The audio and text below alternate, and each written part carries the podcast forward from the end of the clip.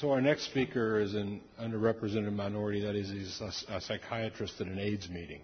Um, most of you uh, know Dr. Treisman. For those of you who have never heard him speak, you're in for a treat. I feel a little bit like Bruce Springsteen introducing Clarence Clemons in the sense that uh, he's the guy who sort of anchors us into lunch and, and sort of carries the spirit of the meeting forward. Glenn Treisman is a psychiatrist at Johns Hopkins University. He's one of the few bona fide AIDS psychiatrists in the world, and, uh, and as such gives uh, wonderful uh, lectures that sort of bridge for the clinicians here um, what the world of psychiatry is doing and should be doing versus what are we doing in our practices and how to help us take care of our patients, uh, many of whom have uh, comorbid conditions related to psychiatric illness. Um, Glenn is uh, uh, just a star, and it's always a pleasure to have him here. Uh, he's taught me more psychiatry in a one-hour lecture than I usually received in my whole clerkship in uh, medical school, which says both about him and, and my training. But um, uh, welcome, Glenn.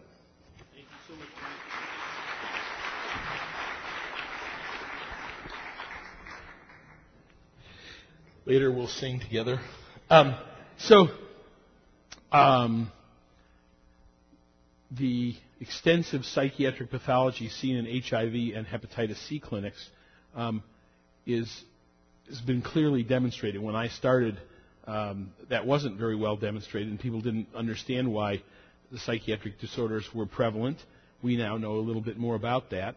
Um, because we understand that psychiatric disorders are prevalent, 50% of your patients are psychiatrically ill, and 75% have some substance use disorder history or current use.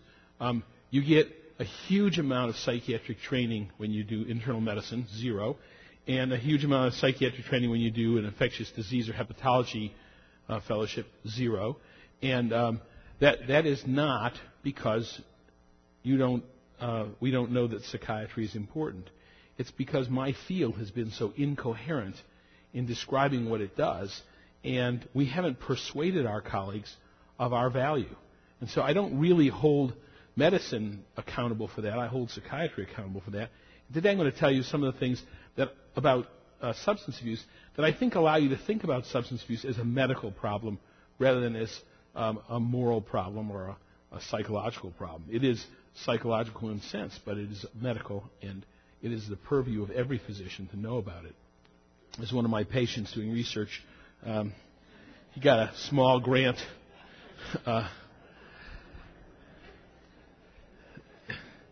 This is a uh, international map of uh, IV drug use. Um, uh, you, you, probably have guessed that red is bad. Um, so bad, pretty bad, um, maybe not as bad or maybe not reported.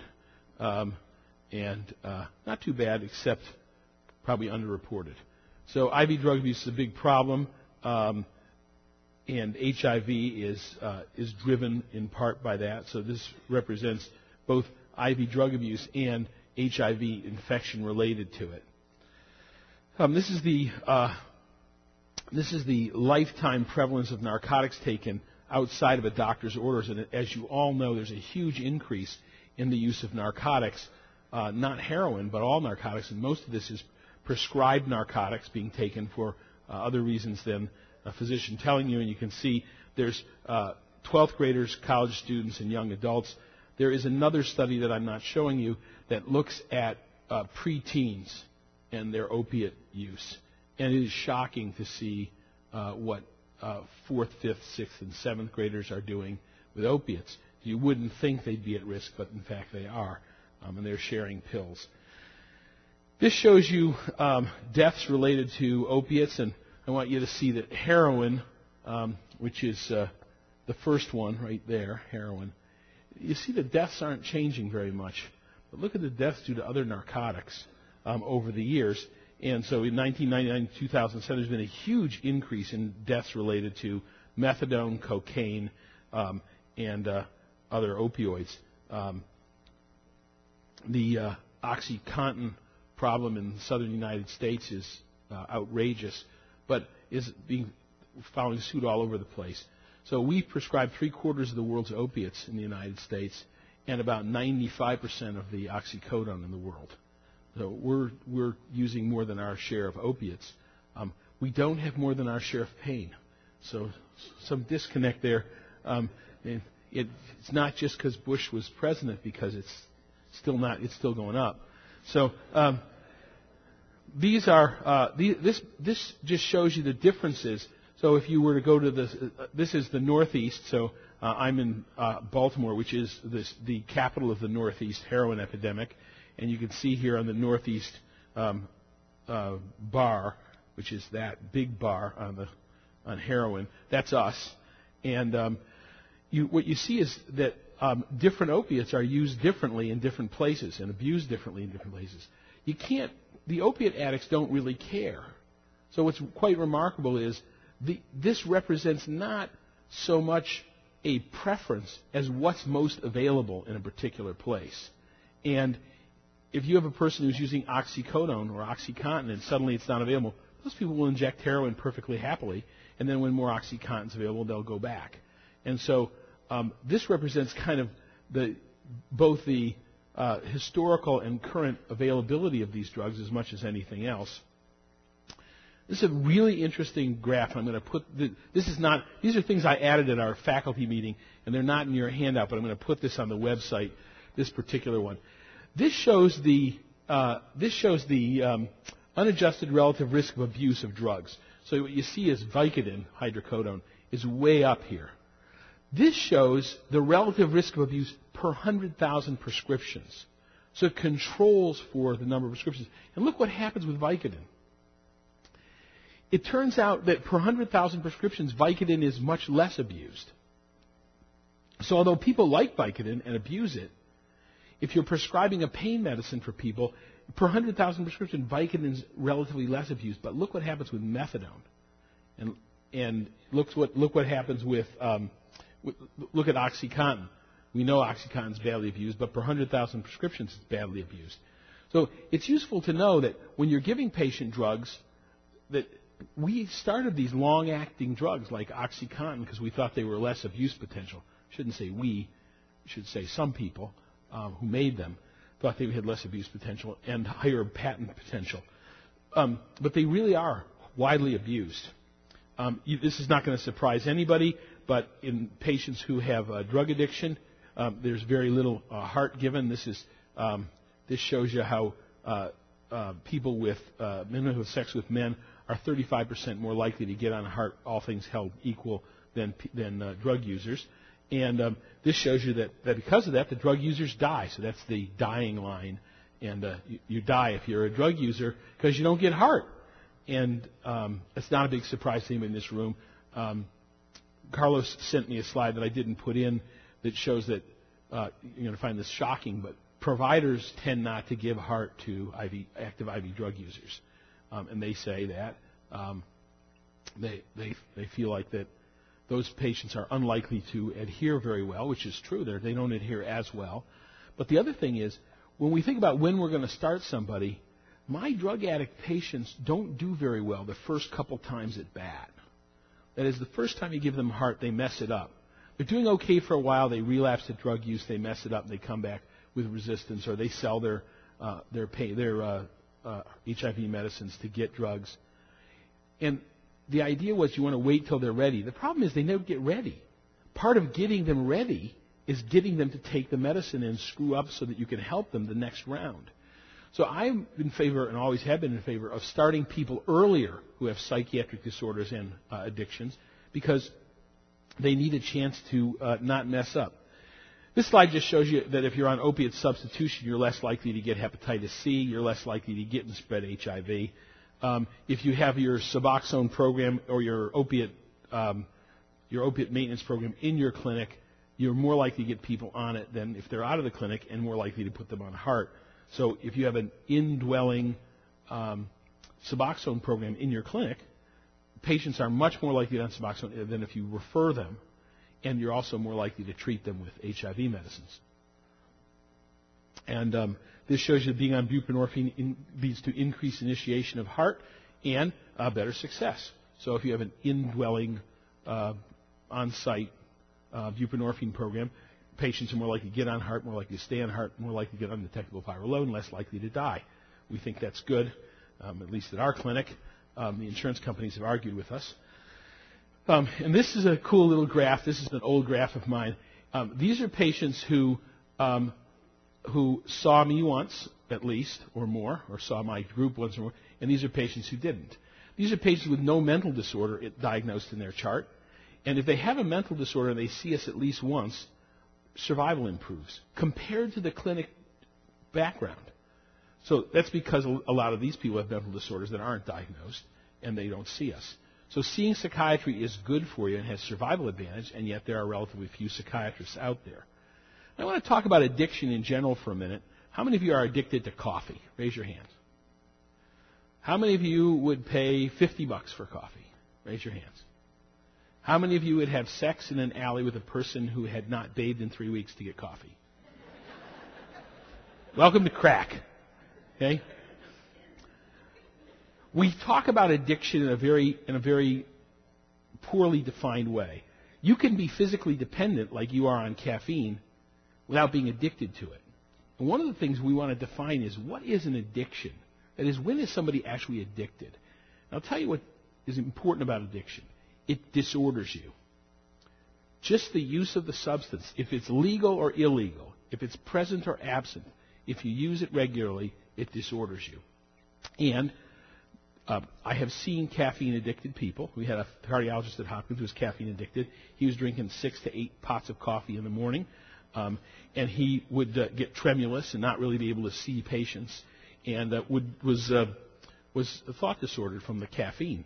But he said, I get this tremendous clarity of thought when I drink a lot of coffee, and uh, he may have gotten clarity of thought, but it was unclear to the rest of us what he was thinking. Um, but he was actually addicted. It is reinforcing enough to addict people, but very rarely. And nicotine, again, people reach a level of nicotine intake where they tend to stay stabilized and it tends to not disorder them.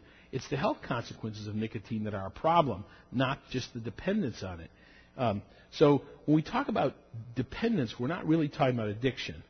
Addiction is increasing stereotyped use of the substance despite mounting consequences that disrupts function in all realms of life. And that's what addiction really is. The problem with this definition, the thing people don't like about it is when has someone crossed the line? When are they addicted?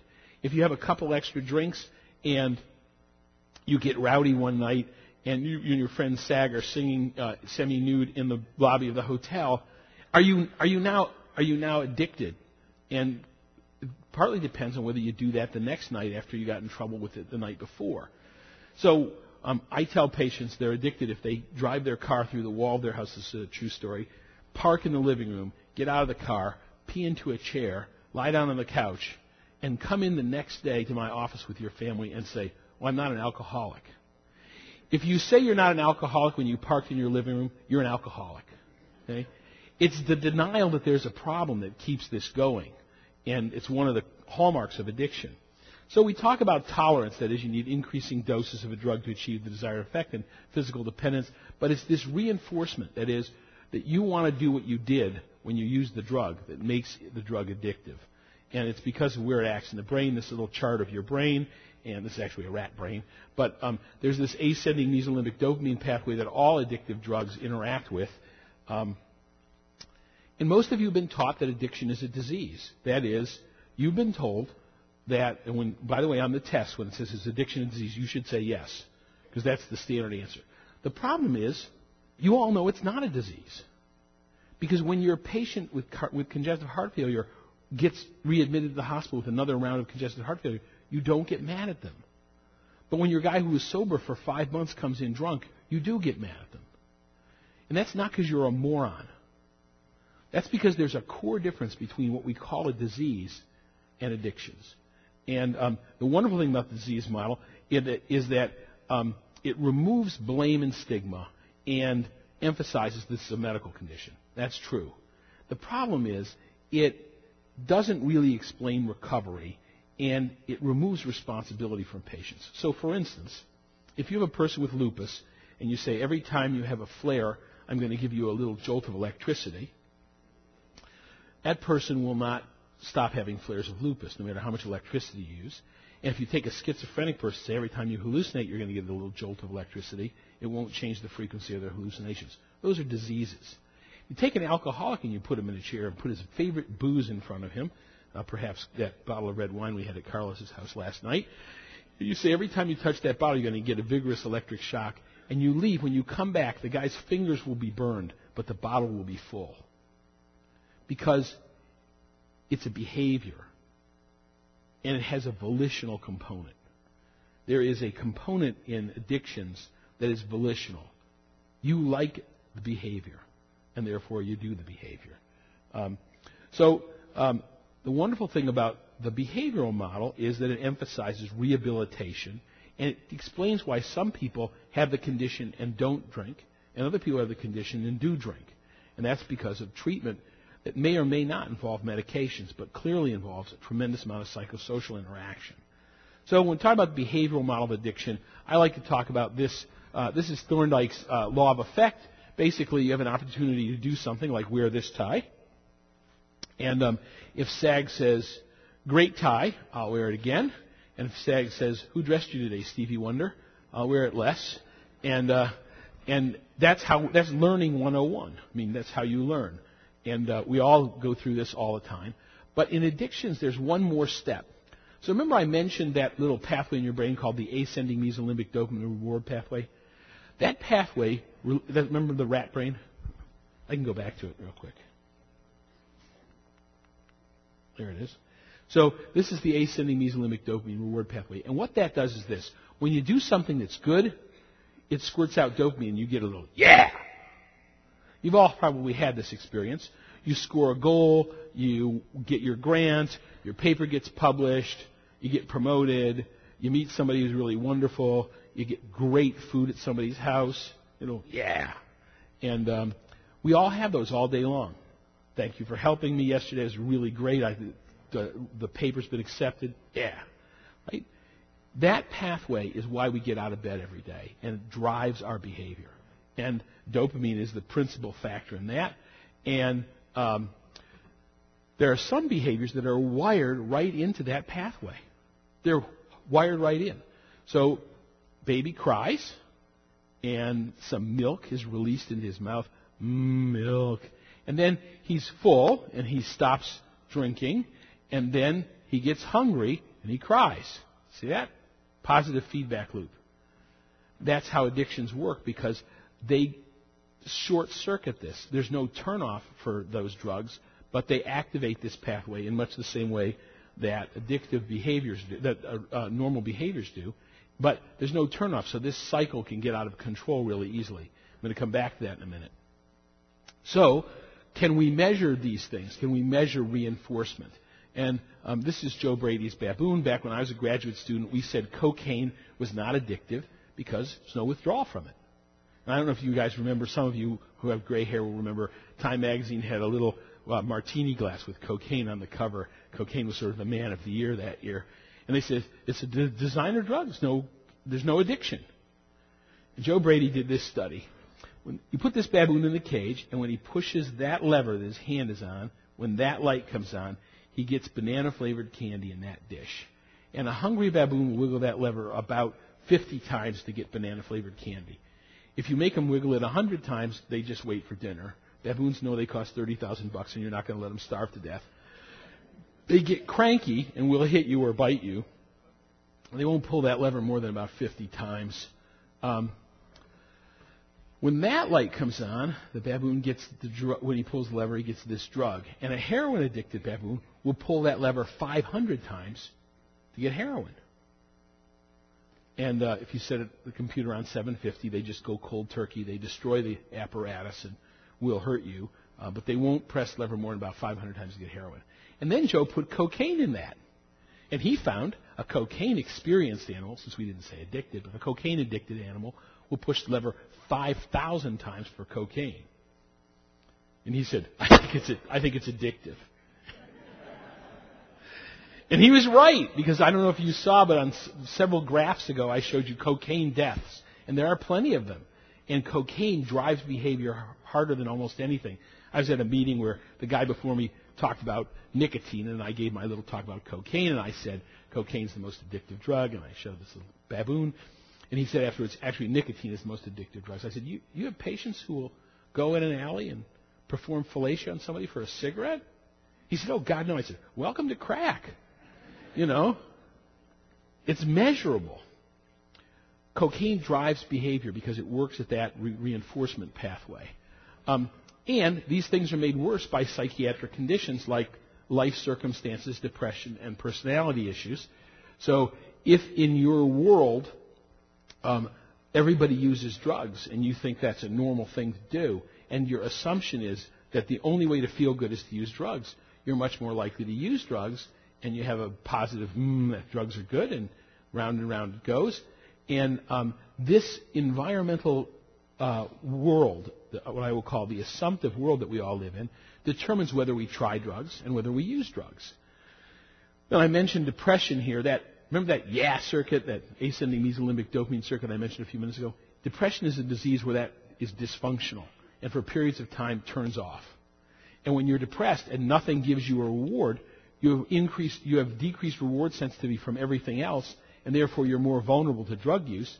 You have a decreased sense of self-preservation and an increase in stimulus-seeking behavior.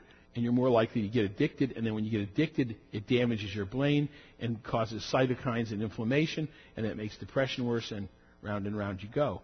Um, and then lastly, I want to talk about addic- uh, personality for a minute because it plays an incredibly important role in driving these behaviors. Um, this is my introvert extrovert curve, normal curve. And introverts, um, you guys are mostly here, mostly on the introverted side. You are consequence avoidant, you are future directed, and you are function directed. And so my accountant is way down here. He's extremely introverted, and he could think of something that would go wrong no matter what you did, and everything that would go wrong for the rest of your life. And um, um, my patients tend to be out here. And they are reward directed, now focused, and feeling focused. And that makes you much more vulnerable to addictions because addictions reward you now. And these people are relatively consequence insensitive. It says, You're full of moxie, also gonorrhea. I'm not the first person to notice that there's a relationship between personality and STDs. Um, I won't mention this stability instability axis, but when you put these two together, you get the four Greek humors from 3,000 years ago: phlegmatic, sanguine, melancholy, and Treisman consultation patients. And here they are according to the far side: glass is half empty, glass is half full, half full, no wait, half empty. And hey, ordered a cheeseburger. This is an unstably extroverted guy, and he is addiction bait. And the people who you see who who seem natural for addictions, this is they're this guy. And by the way, the way Larson drew this, don't give this guy a cheeseburger and don't give him OxyContin. When this guy comes in and you don't give him OxyContin, he's going to have a temper tantrum the likes of which you have never seen before. Because he wants OxyContin. And he really actually thinks you're a waiter. This is the guy who will tell you what he wants. And when you don't give it to him, he's going to fill out a nasty patient satisfaction report and a complaint. I, I have some of those that people have filled out about me in my file of really good stuff. And uh, these guys say the best stuff. Um, they are difficult patients, and they are bait for addictions because they are focused on now, feelings, and rewards. And the thing that gets you to keep from using drugs is the future consequences and function, which drugs impair. And they're not interested in those. They don't want to get better, they want to feel better. You say, when you take these HIV medicines, you'll get better. They say, uh, I want to feel better. How about if I just take narcotics and benzodiazepines? Then I have to take all those HIV drugs. It'll save everybody a lot of money.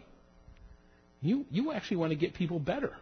By the way, if you take this guy and mix him with three parts benzodiazepines and two parts narcotics, he becomes kerosene on fire for HIV spreading. So the problem is even if, these, even if you wanted to give people what they wanted, it's bad for our epidemic if you give these guys what they want. So the question becomes, why doesn't everybody get addicted when we talk about this cycle? Remember, you do a behavior, you get that reward, satiation. And the question is, what is that doing in your brain? Why do you have a cycle like that? Well, when you're a baby, you cry, you get fed, and you get satisfied, and then you cry again, and you get fed, and this goes around. Eventually, people say you have to ask for milk, and then you have to say please, and you're shaping behavior all the time. But you could see where this cycle could make you chubby. That's bad, chubby. I know because my cardiologist tells me chubby is bad, and I have more familiarity with chubby than some people. And um, that's because this cycle is set a little too fast, and it can make you chubby. Why is that in your brain? Any of you ever been food poisoned? Raise your hand if you were food poisoned. Really food poisoned. When did you think you'd eat again? Never. Did you hear that? I, in 20 years of giving this lecture, not this lecture, but lectures on addiction, somebody always says never. That's a person who's really been food poisoned. And they, when they were throwing up for hour number seven, they said, I am never eating again. And if you said to them, oh, come on, you're going to eat again, they said, no, TPN. I am never eating again. And they mean it with absolute sincerity. And about day three, they say, well, maybe some plain dry toast. Mmm, toast. Maybe some plain pasta. Mmm, pasta.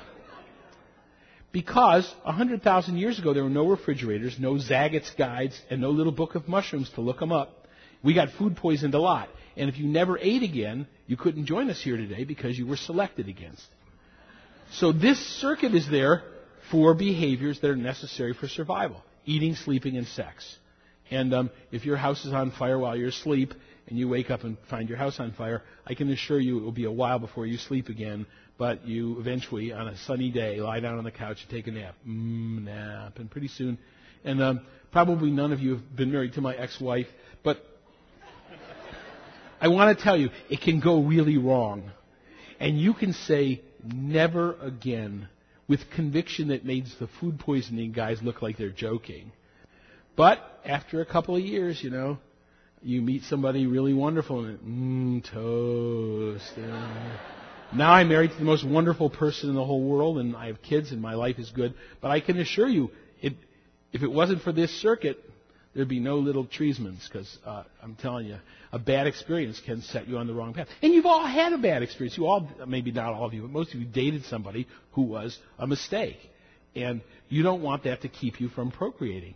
Um, so these, well, your genes don't anyway.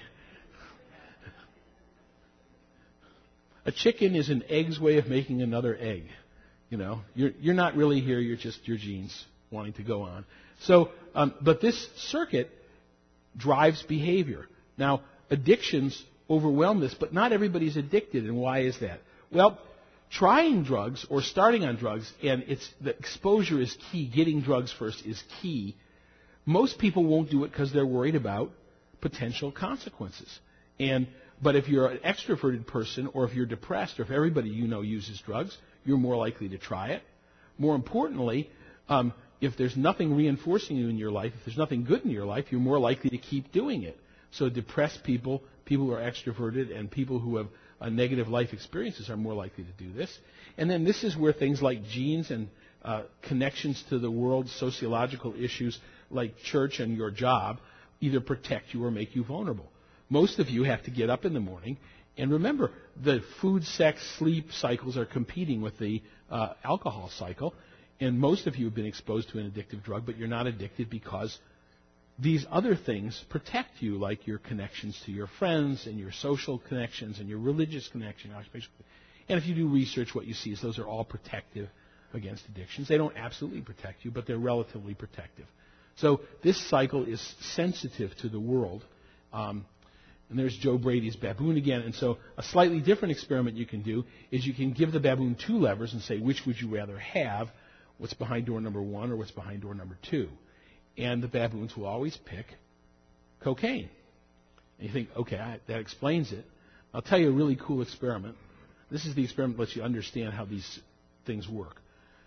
One of the guys in my lab, when I was doing this kind of work, we, I worked with pigeons and he worked with rats. You train the rat to press a bar to get cocaine. Every six hours, light comes on, rat presses the bar 30 times, gets a shot of cocaine. And then after three days, you take the rat to a wooden gymnasium that's about to be torn down where there's lots of rats at night when rats are very active and open the door and leave for six hours. And what do you think happens when you come back? The rat is gone and he never comes back. Because the key to this experiment isn't the cocaine, It's the cage. What makes this experiment work is this baboon's in a cage, and he has access to a very limited number of behaviors. You are not in a cage unless you have depression, personality disorder, or other things that make it so that you can only face this apparatus. Now, I want to change gears for just a minute and talk a little bit about the way chronic pain is exacerbating this addiction epidemic we have in the United States.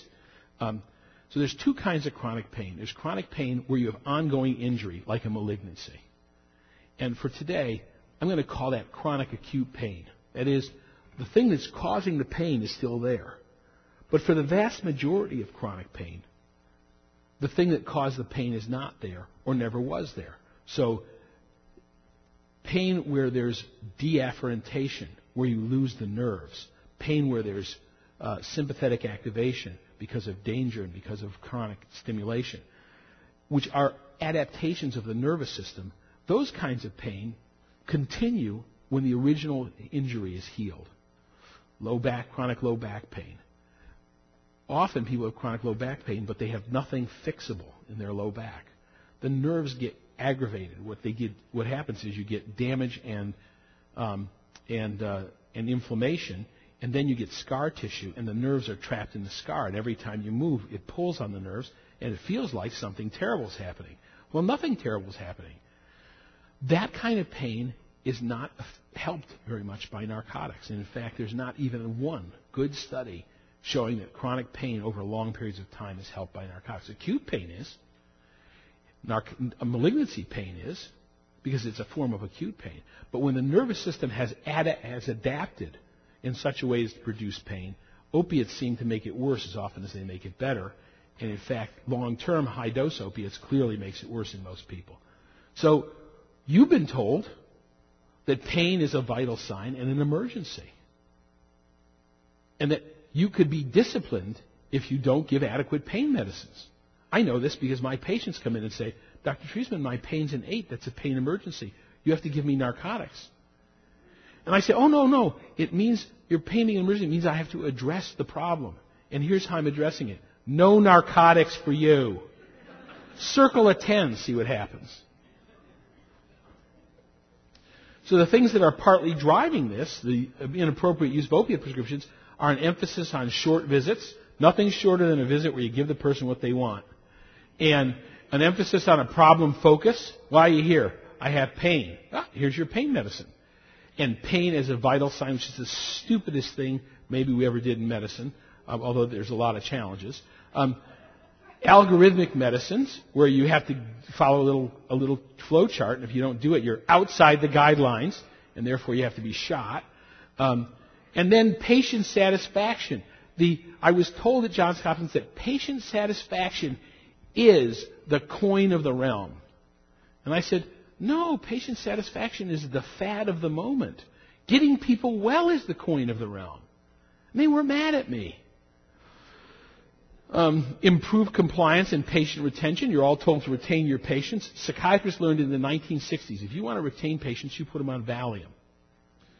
And they come to every visit because that's when they run out of Valium, and you give them enough Valium to get them to their next visit. And they pay their bill, and they're cheerful and happy, and they say, You're a great doctor, and they don't get better. But they get their Valium. And, this, and by the way, you can get good patient compliance and retention that same way. Um, this is a study just came out in um, Archives of Internal Medicine. I'm showing it to you because it's great. It basically shows that patient satisfaction correlates with increased mortality. I've been saying this for years, but finally, and it wasn't me who did this study, finally someone did a nice study of it. And I want you to know, if you do what the patient asks you to do, they die. Because they didn't go to medical school. You did. I say that to patients all the time. I say, let's pretend that one of us went to medical school and is a full professor of medicine and psychiatry at Johns Hopkins. And the other of us never finished high school and lives in a refrigerator box. Who should we let pick the treatment of those two people? And they laugh. They say, yeah, you're right, Dr. Treisman. Because Because they know this. The patients know that if you let them have what they want, they'll die. But because of the nature of the person, they don't care. You care. And you say no. And then they, and then you have high, uh, dissatisfied patients. You have the highest rate or the least, the lowest patient satisfaction of anybody in your clinic. Of course you do. You're the guy they send people to when you don't want to give them narcotics. I'm, when, they, when patients are narcotic seeking, they send them to me. And oddly enough, I have low patient satisfaction scores. what do you think? Now, what's interesting is if you look a year later, I have fabulous patient satisfaction scores a year out. But there's a the the Hopkins thing is patient satisfaction scores are done at two weeks. That's when they're done. You can't change that, no matter what. It's an act of God. So um, I'm telling you this because we are seeing an epidemic of the use of opiates in this country and other and other uh, drugs, uh, stimulants, Ritalin, um, because of patient satisfaction and other things like that that are pushing you to give medications that you don't really think are good for the person, but everybody else tells you they are. Um, and we have to stop doing that because we're killing our patients. And the solution that the government came up with is to give you methadone and buprenorphine. But if you look back at my earlier slides, you see that buprenorphine and methadone both are being abused. In fact, methadone is responsible for more deaths than a lot of other drugs and is on the rise. And that's because buprenorphine and methadone don't treat addiction. They help treat addiction. But the real treatment is something else. So the core elements of treatment are getting the person to recognize there's a problem. That's the uh, I'm an alcoholic step, the first step in AA. That's the come on. You drove your car through a wall and parked in your living room. When are you an alcoholic? When you park in the kitchen? And we confront patients, usually with a smile, and tell them they are they need to convert. They need to say, I agree that I have this terrible problem of alcoholism or drug addiction, and I have to stop using drugs. And then they need to be detoxified because without detoxification you get nowhere. And then they need to be rehabilitated so that the cycles of food, sex, sleep, work, hobbies, and exercise that keep all of us relatively immunized against drug addiction are put back into the person's life. Otherwise, they're back in that cage. You have to get them out of that cage. And so you have to rehabilitate people, and usually that involves group therapy. And the freest, cheapest group is AA and NA. But you can send someone to it. So I say, oh, I run treatment groups. If you want to come see me for a treatment group, you can. It's $100 every time you come. And it's just as good as AA, which is free. So if you want to come, I'm glad to take the $100 from each of you. Um, then the treatment of the comorbid psychiatric conditions like personality disorder, depression, and, and, uh, and life circumstance. And then some form of relapse protection because that circuit, once it's established in your brain, stays there and you go right back to being an addict. Um, so um, I talked about conversion, confrontation with a smile. Um, your goals versus the patient goals. I talk to patients about goals and uh, developing treatment contracts, detoxifying people. You all know how to do this. Um, and then um, pharmacological tapers for withdrawal. I taper everybody. I don't expect anybody to come off drugs on their own except for cocaine. Even for cocaine, there are certain things you can do that ameliorate the withdrawal. Um, Rehabilitation, uh, damage control, environmental change, extinguishing the habit. Now, you can't get people to stop using drugs unless they're doing something else. They have to do something other than use drugs. And so they have to have developed new habits. You prescribe a new program of behavior that takes the place of drugs. Because if you put someone in front of drugs, sooner or later they'll use. But if you give them something else to take them away from drugs, they're less likely to use. And then adjunctive pharmacotherapy, like uh, substitute addiction like buprenorphine and methadone, or blockade of reinforcement um, like naltrexone, um, aversive conditioning like antabuse, drive suppression like bupropion, um, and uh, symptomatic treatment of withdrawal. And we, this pharmacotherapy is not curative. You can't just give people bupe. Everybody wants bupe. When you give people bupe, here's what I tell them. I'm going to get you addicted to buprenorphine. And then you have to come to me to get it. If you go out and use heroin, you won't get high because buprenorphine blocks those receptors. So you can only get your addictive medicine from me. But instead of making you have sex with me, I'm going to make you go to AA meetings, get a job, get socially reestablished, things that are good for you. But you're going to be addicted to buprenorphine. And that's okay with me because it's better than being addicted to what you're addicted to. Because what you're addicted to, people make you do bad things to get it. I'm going to make you do good things to get it. But eventually, I'm hoping that you'll say, I don't want to be a drug addict anymore, and I'll get you off buprenorphine and onto something more helpful. But have no fear. Buprenorphine is being diverted now in large quantities. It's become a big problem street drug throughout the country because a lot of people want to just give people buprenorphine, say, here's some buprenorphine. Well, they'll go out and sell their buprenorphine, trade it for other things, shoot it up, crush it up, do all kinds of stuff with it. Um, treatment of comorbid conditions, I already talked a little bit about this, and I'm not going to go through it again. And then uh, substituted addiction is, is really important, but it is not a cure. So um, I'm going to skip these things. And um, so this says Bobo remained free for the rest of his life, although he did find it necessary to seek counseling. We face perhaps the worst infectious epidemic in the history of mankind. We have perhaps the highest standard of living in the history of mankind. We are fabulously wealthy and well off. Despite the recession, people are still lining up to go to Starbucks and uh, driving nice cars and living in nice houses. Um, but we have a terrible epidemic of addiction and a terrible epidemic of HIV and hepatitis C. I have data, showed you some of it, that treatment is cost effective, it works, that it gets people better, that it decreases the risk of spreading HIV and hepatitis C, that it improves quality of life and longevity for the patients, that it costs less to treat than to let people continue to use. And yet, so it's $556,000 a year for the average drug addict in Baltimore who's using, and it costs about 5000 for the first year and 3000 a year after that to treat them. And yet, I can't get any money for treatment because my patients are black, Hispanic, poor, psychiatrically ill, and they have no voice and they don't vote. They are disordered by their addiction, and therefore they're ignored by our politicians and our central, uh, uh, centralized forms of health care. And I want you to demand more. I want you to raise hell. I want you to get out there and point out to people that addiction is a key thing. You're being told that you need better outcomes in your HIV clinic or you won't get funded. These patients give you poorer outcomes. They take more time, they're less efficient. And therefore, they're going to be disenfranchised from medical care under those circumstances. And they already are being disenfranchised. These are patients you want to get rid of. We don't want to get rid of these people. We want to treat these people to stop this epidemic. And you need to demand more resources and raise hell, which I've been doing for a long time. And we can stop the HIV epidemic. We can stop the hepatitis C epidemic, and we can stop the homelessness epidemic by getting these people functional and productive. Thank you for inviting me.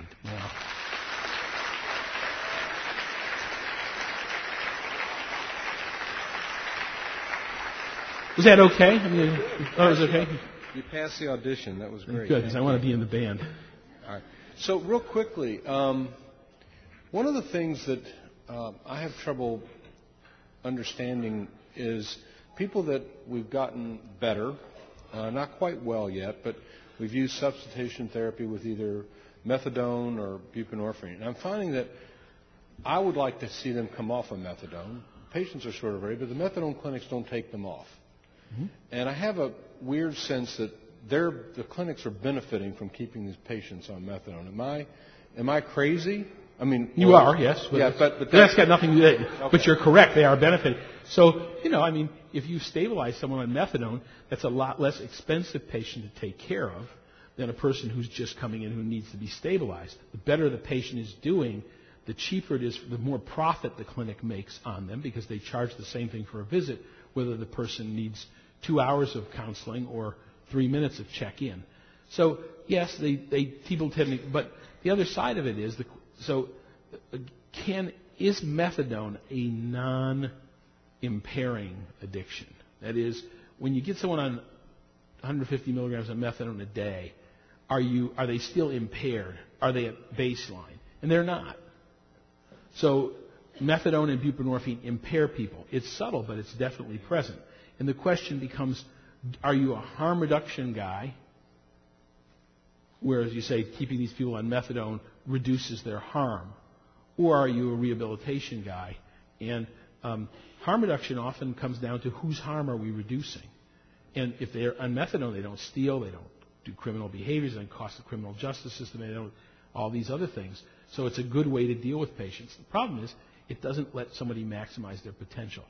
So when I talk to people about being in methadone or being on other drugs, it's you know several years of commitment to, tr- to being on a substitute therapy. But then at some point, when those circuits are reestablished, they're going to church and they have friends and they have they have uh, an occupational drive and they have something that they're doing other than going to AA meetings and sitting in group all day, and they have, their lives are filling up with things, and they're getting too busy to tolerate the methadone program's requirements, then we could talk about coming off methadone, usually over a very, very long period of time, very slowly, and um, then at the very end we taper them the last little bit and give them naltrexone for a couple of years. Because naltrexone is, naltrexone is now available as a shot once a month, and it blocks opiate receptors, and it discourages people from using opiates. They can use all they want; they don't get anything out of it. And it's a great treatment for the next step. And then after it becomes silly that they're on naltrexone, you can stop that.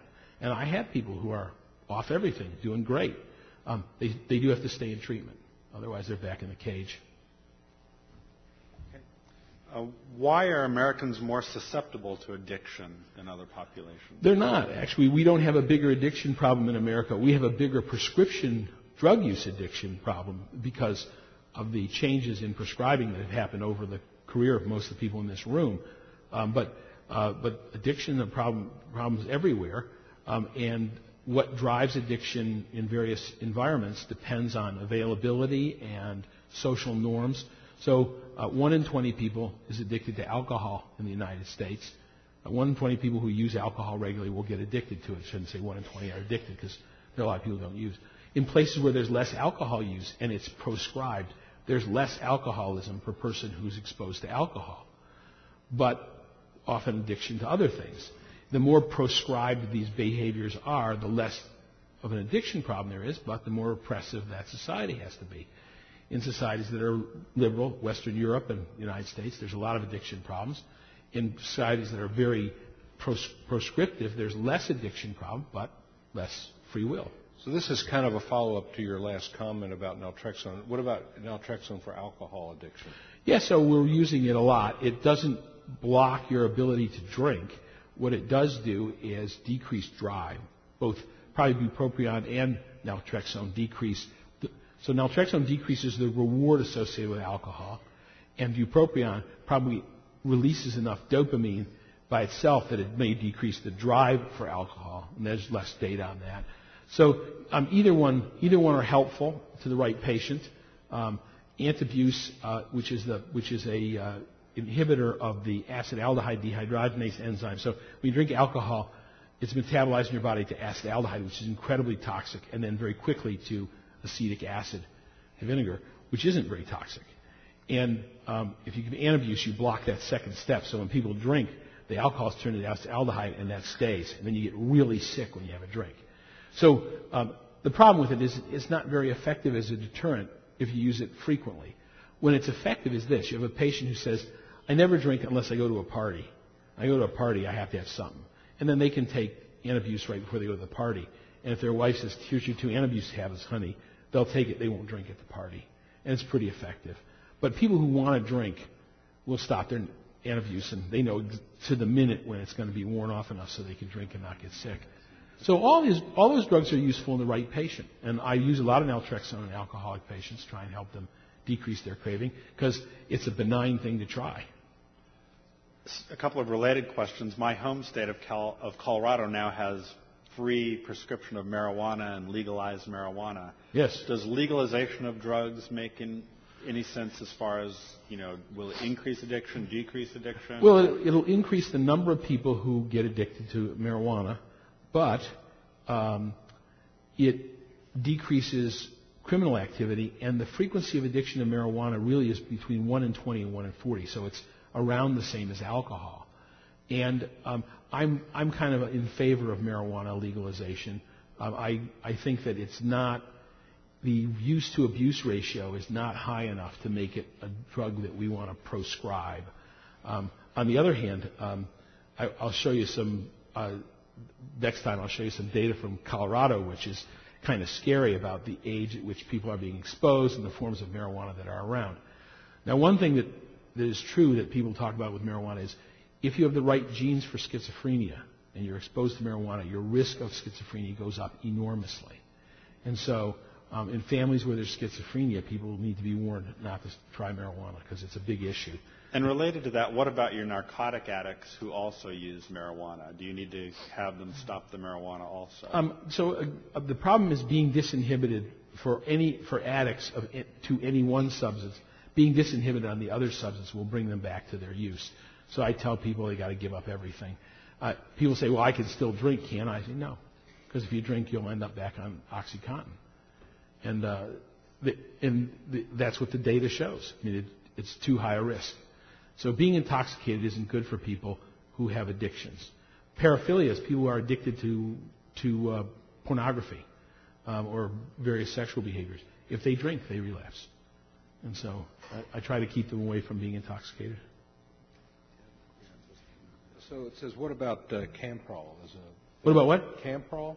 So there's, there's, there are a whole bunch of things that are variously reinforcing that are in this gray zone of they haven't been recognized yet as uh, as addictive or they're uh, they're uh, they're uh, precursors to addictive drugs and other things, um, and um, they vary in addictiveness again. Um, but they're, most of them are more, the ones that are around are mostly more addictive than alcohol and marijuana. They're mostly in the 1 to 8 plus uh, category. And so I, I try to discourage people from using them. The other thing is that as wonderful as the organic chemists who make these things are in their bathroom using toilet water and whatever else, um, and, and uh, the tweakers out in nowhere, Colorado, are, I, I know these guys are incredibly fastidious about uh, the, the drugs they make. If you take something and you don't know what it is or where it's from, and it's not from a pharmaceutical company, occasionally it lesions your substantia nigra and you go from being normal to having the worst Parkinson's disease on the planet in a day. And I, I tell people, you, th- this isn't a designer drug made by a drug company to get you high that has been made under. This is something that somebody made in their bathroom or their basement at home. And yes, they, yes, they did take high school chemistry and follow a recipe, but um, sushi, most of the fish is frozen. It's hard to get really sick from sushi in general, unless you unless you lake fish. But fugu, which is the tetrodotoxin containing blowfish, can kill you. I want you. I tell people, I want you to think of the drugs that you're buying as the fugu of sushi would be. That you only want fugu compared, prepared for you by a licensed chef, and even then, Really? you know? Okay, last question. Um, we also face an epidemic of obesity. Is there anything that addiction research can teach us about helping our morbidly obese patients? Yeah, what it teaches us is behavior. So behavior in general is um, is the hardest thing in psychiatry to change. It's hard to change behavior, and the more impatterned that behavior becomes, the more habitual it becomes, the more it fits that person's life, the harder it is to change. So if you are a person who has developed alcoholism and you are a person who lives in an environment where you're constantly at cocktail parties and everybody's drinking and you're around alcohol all the time, you're a much tougher person to help than if you're a person who um, doesn't isn't around alcohol very much and you developed alcoholism, but I treated your depression. The same is true with obesity. If you get involved in a lifestyle when you're obese, where you're going to the gym three times a week and you're around people who are big on physical fitness. And if you're a doctor and you're working 7,000 hours a week and you're, you're running around doing this and running around doing that, it's much tougher to change your habits because you have to eat what's available when you get hungry and various other things, and it's hard to it's hard to really follow the follow the prescribed behavior. So um, the problem we have in part in our uh, obesity epidemic is that junk food is everywhere it's an accepted part of the culture. Cheap calories are are more likely to lead to obesity than expensive calories. Um, but it is a, if we, as a society, if we made healthier food, better food available, then we would do much better with the problem. I mean, it's a, if we had a, if we had it easier for people to make the change. All right, great. Thank you very much. Thanks.